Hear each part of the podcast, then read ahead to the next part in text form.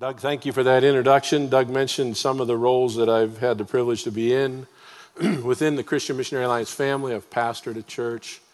Um, I've taught at one of the Bible schools. I've been a missionary 15 years in Indonesia. A couple of those years, we were invited to leave Indonesia, as in we got kicked out.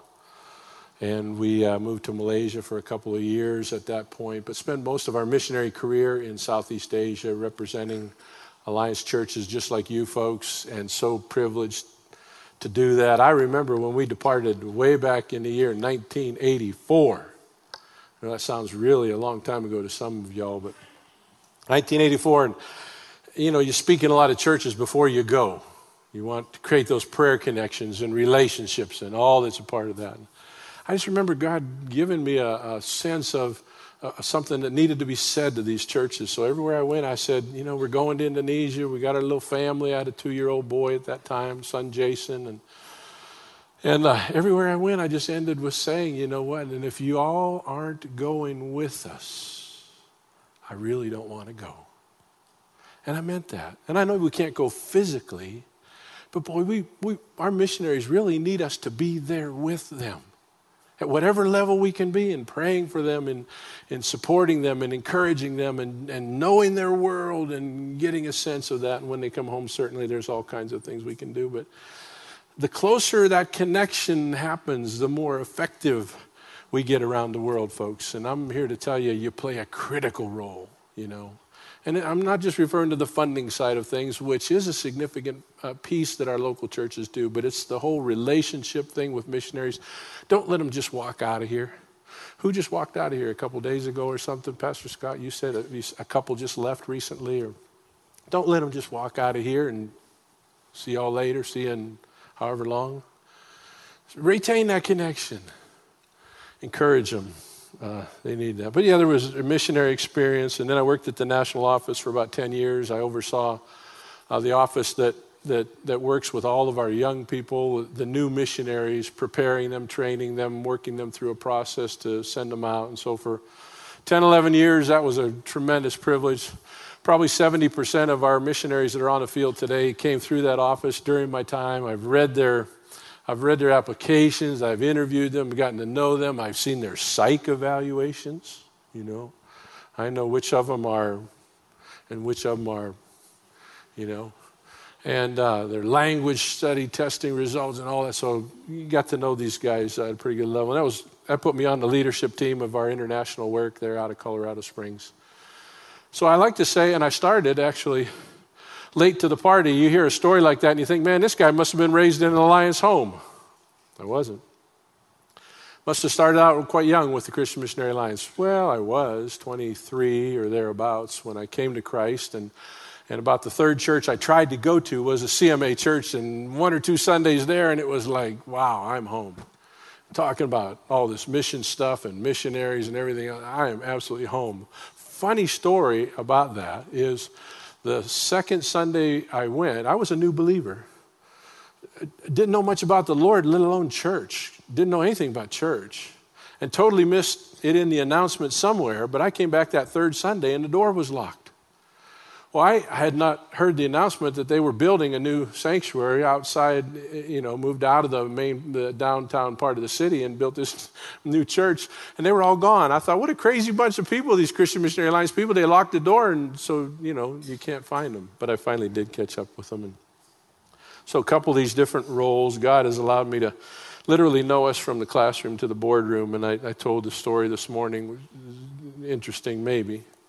Um, but I think the role that I was in with the CMA, where I made my strongest contribution, was, you know, not as a teacher, not as a preacher, not as a missionary. Um, actually, it's kind of embarrassing to say that. I think I made my strongest contribution as a, as a, as a janitor. Um, if there's a Hall of Fame for janitors somewhere, uh, I'm in it if there's a Hall of Fame for CMA janitors somewhere, there's a bronze bust of me just inside the door. Actually, it wouldn't be there because they only do that for dead people, and you know, so that, might happen later. what do you mean? Well, when I was a student, newly come to Christ, went to one of our colleges, Nyack College. My work study job was to keep the shiny, to keep the wooden floors of the library, this old estate building that had been given to Nyack College, beautiful wood floors. They were meant to be kept beautiful. That was my job. I had my little polisher, you know, my paste wax and all that. so I'm polishing away one day up there, and I run out of paste wax. I got to go back to my little cleaning closet, and, and I get my paste wax off the top shelf, and I notice three books sitting up there, old books. And I'm a Bible school student, and books is what it's all about for me at that point. and so I thumbed them down, and the top one fell off. Boom, and I caught it. It was an old Bible. I'm like, wow, I wonder whose Bible this is. And I start looking through it, and there's writing around the edge, really old, dusty too. Going through it, and I go to the flyleaf to see who it is.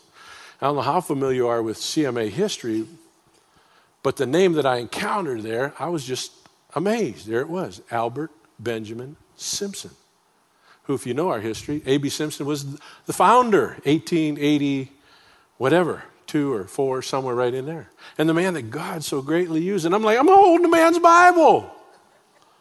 You know, Bible school student. My first thought was, is, does anybody know that the, the, the Dr. Simpson's Bible's down here in a cleaning closet? I don't know what that says about how we appreciate our history. But I got a little nervous about that. I went down to the president's office just down the hall and I said, Hey, uh, I found Dr. Simpson's Bible down here in a closet. And the gal was just shocked. Well, the next day, that Bible was under glass in the foyer of the library. And today it sits under glass in the national office. So, it's a shame there wasn't an eBay back in that day, but missed my opportunity. But literally, I say, you know, I think I, I might, I don't know how to say this humbly, but I might have saved the entire Christian Missionary Alliance that day. You know, we might not be here. Thank you. That's somewhat appropriate. but listen, you know, I, I love the alliance. I, I, came to it as an outsider. I came to it with someone with the fresh eyes and the new eyes, and just it was amazing to me to see what God was doing through this this group, and and um, uh, that's what I'd like to share with you this morning is some of the big picture kind of stuff.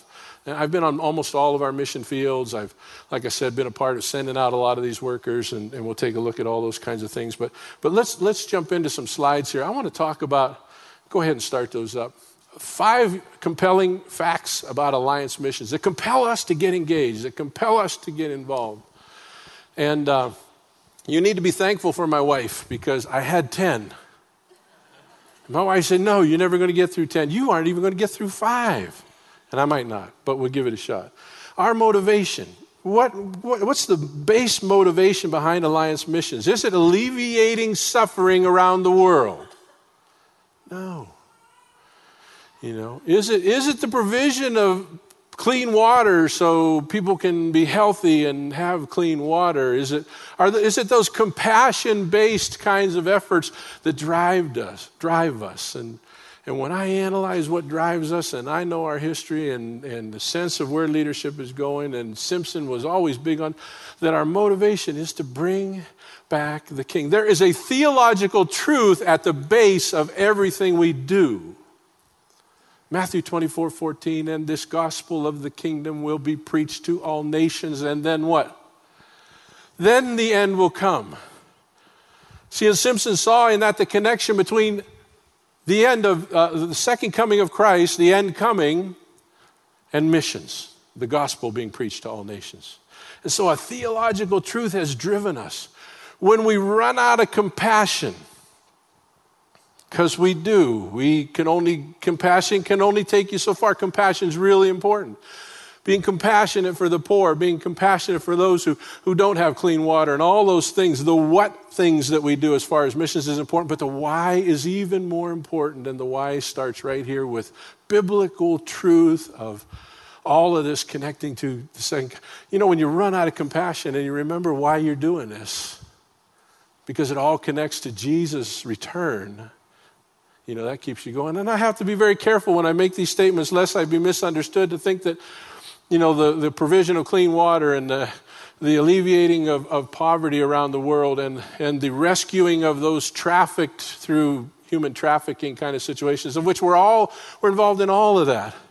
I'm not trying to say that that's not important, but what will carry us through to complete the work that we're here to do are those great commission passages. Matthew 28 18, go ye into all the world, preach the gospel, make disciples. Acts 1 8, um, You'll be my witnesses in Jerusalem, Judea, Samaria, and the uttermost parts of the world. And, and I don't ever want to, with the church, rush on by that stuff and assume that we all know that and understand that and connect it to what we're all about. I'd like to stop there for just a minute and remind us that that's where our motivation comes. That's rock solid. That's the foundation. That's unshakable. When you get tired, when you get worn out, because working with the poor will wear you out and those kinds of things. Uh, this one won't. This, this gives uh, fresh energy.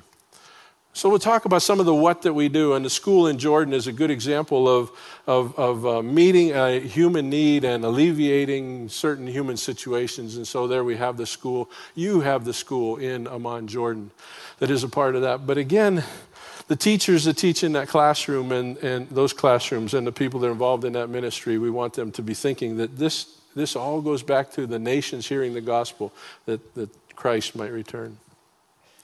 We're involved in refugee ministry around the world, and, and if you're a, uh, from another organization, a, a very uh, well beloved, respected uh, organization, Samaritan's Purse, and you're sitting here this morning, you know that, that we do this in concert in many situations through the Middle East as we're involved in refugee ministry uh, there in that setting. And, and we've gotten to the point where we've put a team recently in Berlin, Germany, and a team in Barcelona, Spain, who, Barcelona, Spain, that's where the, the migrants are coming across the Mediterranean and trying to get into Europe. And so our teams are meeting them there, and we have some Arabic speakers in those teams. And the team in Berlin, Germany, which is actually the picture in the upper right hand corner, um, on the streets of Berlin. They're meeting the refugees that are, that are moving into that setting. So, so we're doing these kinds of things, but all of it comes back to that biblical foundation.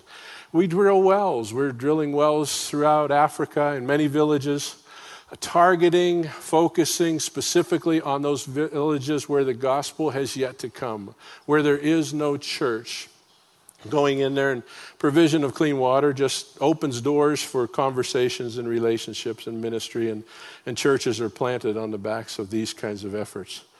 Um, we, we established community centers uh, throughout largely the middle east. The three that are depicted here are there in the middle east because it's difficult to get a toehold. You can't walk into those settings and identify yourself as a missionary. You, you create other kinds of identities and so our people have gotten very creative at establishing community centers. The one on the far left is there in the capital of Jordan, in Amman, and all kinds of ministry goes on there.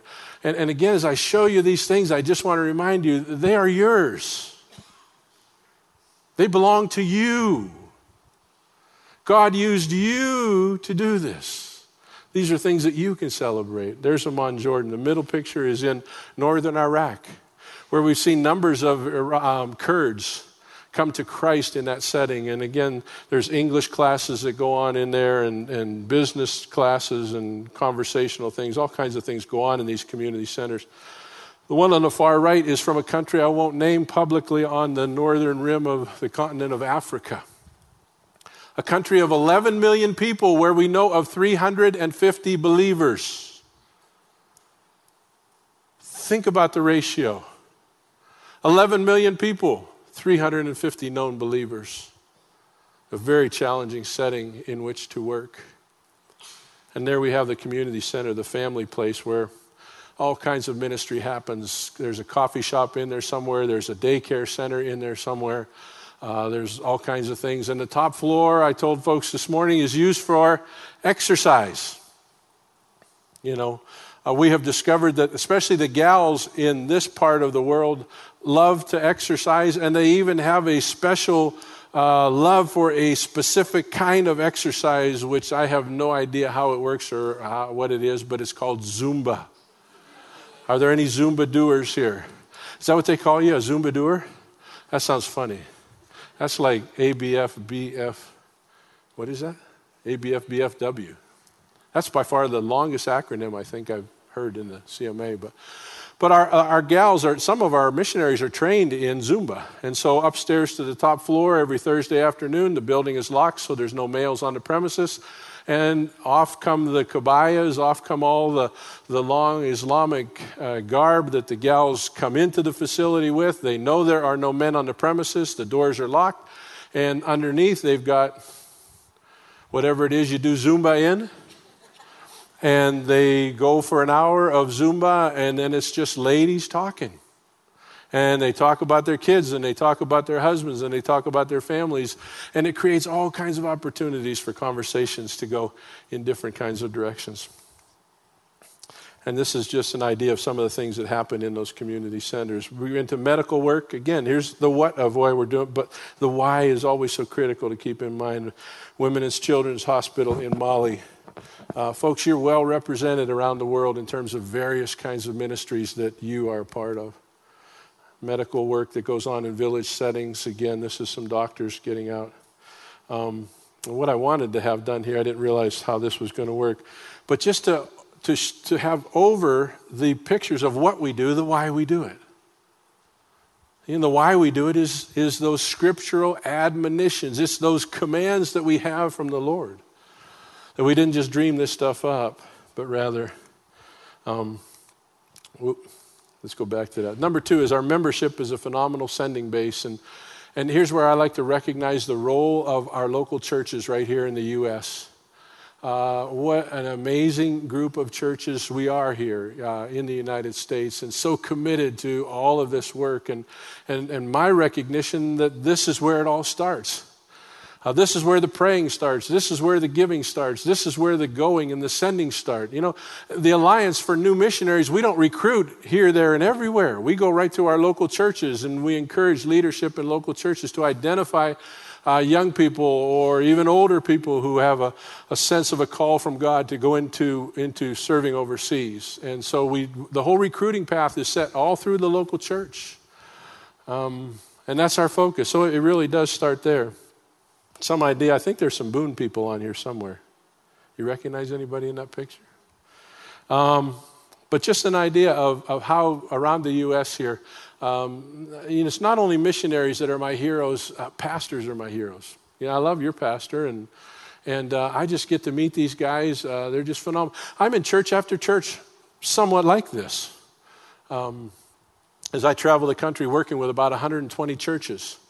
And uh, it's just amazing for me to stop and think on a Sunday morning like this of this type of gathering and worship going on all over the United States simultaneously. And God just pleased with that and blessing and using that church family. Here's an idea of what we look like around the U.S. If you've, if you've ever wondered of, you know, what's the Alliance Church family look like? I'm not real comfortable with the word denomination and describing. That sounds a little too governmental for me. I like the idea of thinking of us as a family or a network of churches that cooperate together in terms of not only reaching our local communities, our Jerusalems, but all around the world. About 2,000 churches, half a million members.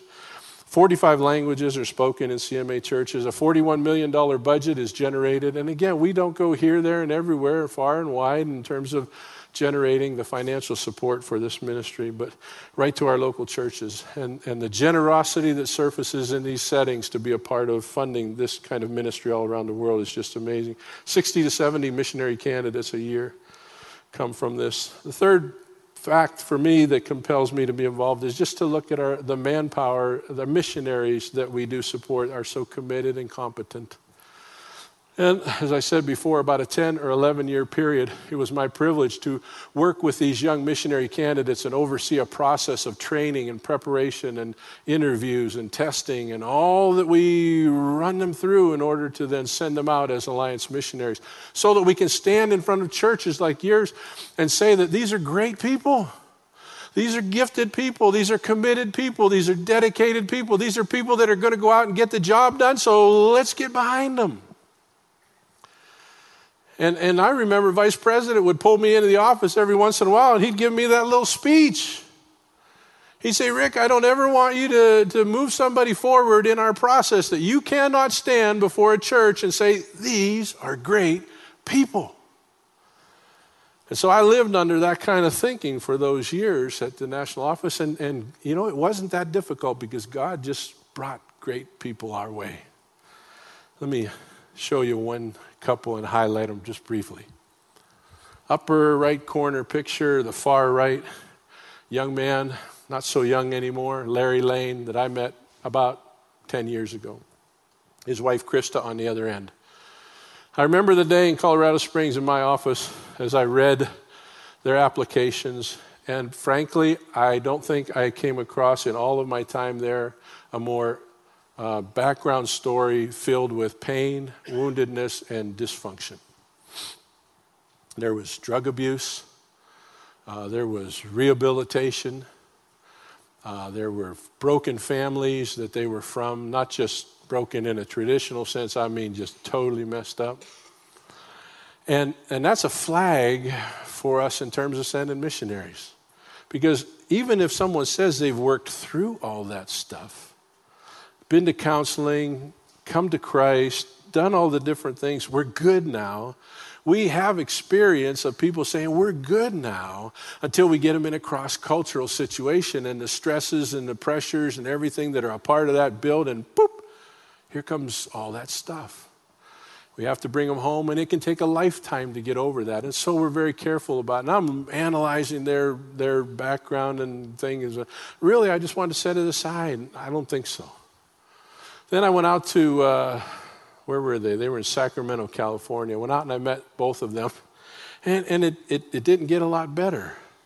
Because then Larry told me the parts of his story that weren't in the application. And there had been an alcoholic father in the family in which he was raised. And one of his most vivid memories was his dad locking him and his young brother in a bedroom and proceeding to try to kill their mother in the living room. And Larry, vividly recalling the guy that opened the door was a police officer, ushering him through a bloody living room. I think the wife survived. I don't know what happened with the rest of it, but that's where, oh, he just grew up with all kinds of pain. I remember first time we met there in Sacramento. At one point, he said, You know, I used to beat up guys like you. I'm pretty good size. Larry was five six, five seven. He's just kind of a little guy. And, uh, but built like a bull. He looked right up. He said, Yeah, I used to beat up guys like you. I, used, I had so much pain, he said. And the only thing I could feel was pain. That I'd go into bars and I'd pick out the biggest guy in there and I'd pick a fight with him.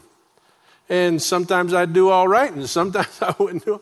He said, That's the way I lived for years until a great big guy at a Southern Baptist church up in Alaska, Larry and Krista were in the Air Force by then at whatever the air base is, came up to him and just put a big bear hug on him and said, I love you. He knew he was just a messed up guy, and God loves you. And Larry said, that just, that just, that just was revolting at first, but he just turned him around.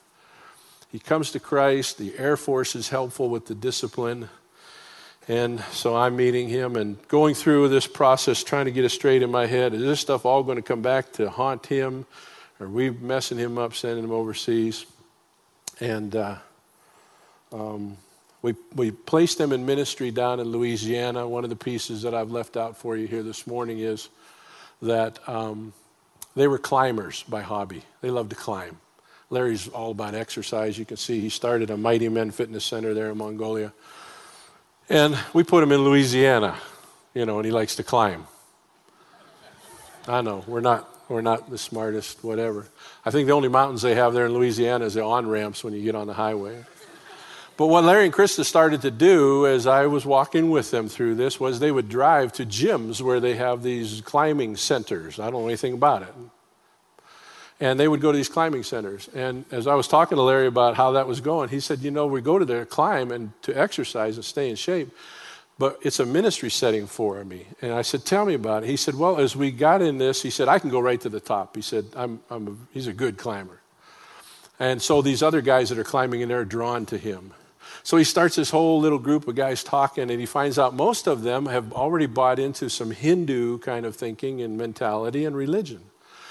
I said, What'd you do? He said, I went and got Ravi Zacharias' book, The Lotus and the Cross.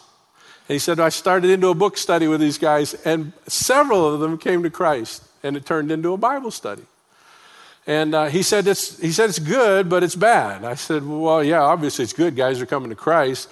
What's the bad part? He said, Well, we can't go back to that climbing gym now because it's always, we're hanging out with believers. And that's not what we're called to do. So we've got to find another climbing gym so we can get among people that don't know the Lord and lead them. So we send this guy to, you know, I, I told leadership, I said, Man, if you ever got a real challenging situation, I got the guy for you. So we needed a couple in Mongolia at that point. We sent him to Mongolia. Um, Mongolia is one of the hardest places in the world to live. I went there once, and I am not going back. And I don't advise if you win like tickets to a free tour to Mongolia, don't take it. Mongolia is, is one of the few places in the world where the Fahrenheit and the Celsius scales, you know, usually they're a little off like this. I don't remember which way. Well, in, in Mongolia, they intersect. Anybody know what temperature they intersect at? Yes, sir. Negative 40. I get an email from Larry every day when in Mongolia that day hits. Rick, it hit. Doesn't matter what scale you're looking at, it's minus 40 and it's cold. And uh, they, they built a yurt, and they lived in a yurt as a family. They've adopted a couple of kids and, and uh, just done amazing ministry there. They saw, of course, Larry gets in with all the Mongolian guys that are, the national sport is wrestling. He's probably as good a wrestler as he is a climber. And he just, this is the kind of people that we have out there. And so when I come into churches and I encourage people to, to get behind and get connected to and get involved with these folks, uh, these are the kind of people that God has surfaced right out of Alliance churches. Number four, our mobility keeps us on the cutting edge. We, we work hard to stay at the edge of kingdom expansion, which at this point has us largely in the Middle East. I know Pastor Scott just got back from some of these areas. I am aware that in 2014 we had a CMA church in Mosul. Okay, we know what's going on in Mosul today. That's one of the final battles with ISIS. It is not the kind of place anybody wants to be. Um, there's a building there somewhere that was the Alliance Church because in 2014 all of those believers fled. Now they didn't go very far. They went to Duhok and they went to Erbil, and there are other Alliance churches in those settings. Um, but I keep thinking, and I've gone on, uh, I've gone on Google Maps and I've tried to find this church building in Mosul because you can see some parts of it in that, and I can't find it. And I keep wishing that we had the millions of dollars that CNN has to, to embed somebody into whatever military unit goes down the street and, and, and uh, freeze that building up where it can be used again as a church because I know that's going to happen. Obviously, we're not going to be able to celebrate the moment like that quite the way I would like to, but, but just an example of us staying on the cutting edge of uh, what God is doing around the world. That bottom picture is from Aleppo. We have members of the Alliance family that wake up on Sunday morning, and that's what they go through in Aleppo to try to get to church. We do have active churches uh, in Aleppo. The family just has grown and grown and grown over the years. Um, and I talk a little bit about uh, our focus these days is the 1040 window, that square there in the middle. That, that as of uh, 2008, about 85% of our personnel and resources were outside that window in other countries and regions and settings doing ministry. We could see how everything was changing, and that the final frontier was the Middle East. And it all started with the Arab Spring that began in Tunisia and went right around the Mediterranean. So we made a major decision, folks, representing you to get our people, personnel, and resources into that 1040 window. Whereas, so today, which is just since 2008, 2009, we have flipped that thing, and 82 to 85 percent of our workers and our work and our finances is all being invested right there in that setting where all of our workers tell us, and I know other organizations are seeing the same thing. We're seeing more Muslims come to Christ these days, make decisions for Christ than we have in decades. And much of it coming through visions and dreams, and they're seeing Jesus and then contacting workers or Christians however they can find them. Sometimes they're workers with the Christian Missionary Alliance talking about their dreams, getting it all sorted out, and being led to Christ. There's something unusual going on in the Muslim world. And, and we feel like Christian Missionary Alliance and there are other organizations that are right there, just poised, that God has moved us all into that setting, and, and uh, we're going to see some great things happen. The last thing that is a compelling fact for me is our marks. Our marks. Our marks show significant results. There's fruit out there from all that the giving that you've done down through the years and the praying that you've done through, down through the years and the sending that's been a part of that. Let me show you some of that. Um, looking at various uh, levels of research, every four minutes, somewhere in the world, someone prays to receive Christ through CMA ministry. Some of that happens right here in ABF, right? Uh, every hour, three patients are treated by Alliance medical workers. Every day, 43 radio broadcasts carry the gospel to thousands, many of them who are hearing the gospel for the very first time. That's all part of stuff that y'all are doing. This isn't somebody else that's doing this, okay? Every week, 3,000 new believers are baptized somewhere in the world through Alliance ministry because we've grown to the point where this thing is now just multiplying and multiplying out. Every month, 250 new churches and church groups learning the Alliance family. Every year, 10,000 new workers are trained in 125 Alliance schools. Giving you an idea of churches around the world, the number that we are looking at at this point is, is almost uh, you know, 22,386 churches, is the, of which y'all are one. And so you can see the influence that we are having together all around the world as God uses us in this way. And the last number that I like to show churches in terms of fruitfulness, in terms of changed lives, in terms of people that have come to Christ around the world, our number would stand at that at this point. That's actually about a year old, so it's a little bit larger than that at this point. It takes two years to put our international statistics together. And now maybe some of you are looking at this slide and thinking, you know, he was here two years ago, and I think we saw that same slide. 6,293,872 well, the background of the slide I did bring, but here's actually the slide that you saw last year when I was here. And if you go back and forth on it, you can see what has changed in the two year period that we have been apart. Uh, and God has just been at work uh, bringing more people to Himself uh, through Alliance Ministry. So let, me just say thank you to you. Uh, without a room like this, without a group like this, without a church like this, none of this would be happening. Uh, it's very much uh, part of God using you in this kind of setting. And let me just challenge you.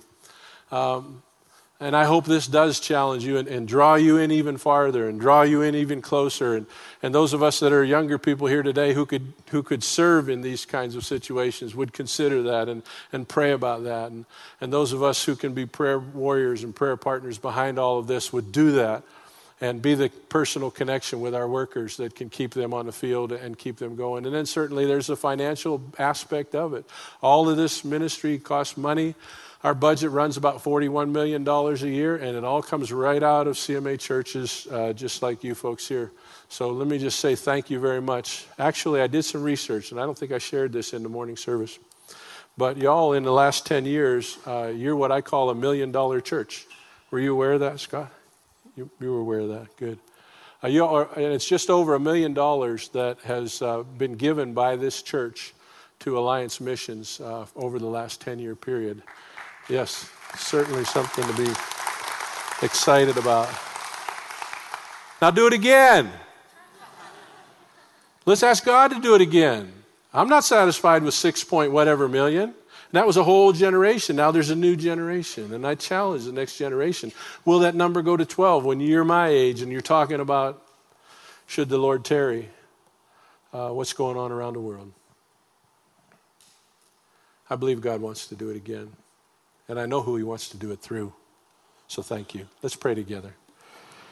Father, thank you this morning that you have called us to join you in this work of the nations hearing the gospel, all in preparation for that wonderful day when we see the return of your Son. Father, I pray for this congregation. Bless them in every way. Continue to use them powerfully around the world. Where there are young people that might be sitting here this morning, I pray that they, they would hear your voice in their heart those who you would be calling into these kinds of roles.